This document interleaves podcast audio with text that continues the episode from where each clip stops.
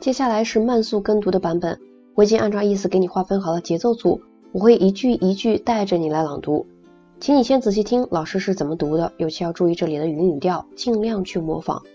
我每读完一句就会给你留出相应的时间，请你大声朗读，反复练习。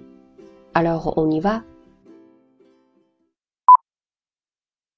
La Tunisie, celle des souks et des villes, ou celle sauvage des campagnes, s'offre à vous. Au hasard de vos déplacements, allez à la rencontre des multiples cultures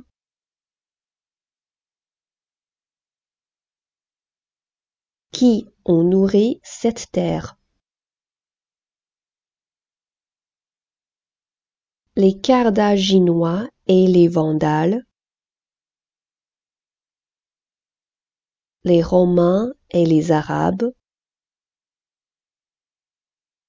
les Turcs et les Français. Dans la liste des choses à ne pas manquer, Faites une sélection et évitez d'en faire trop. Certaines visites sont menées au pas de charge en plein soleil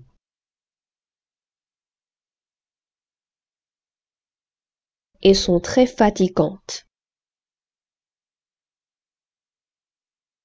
Dans les souks, il est d'usage de discuter les prix.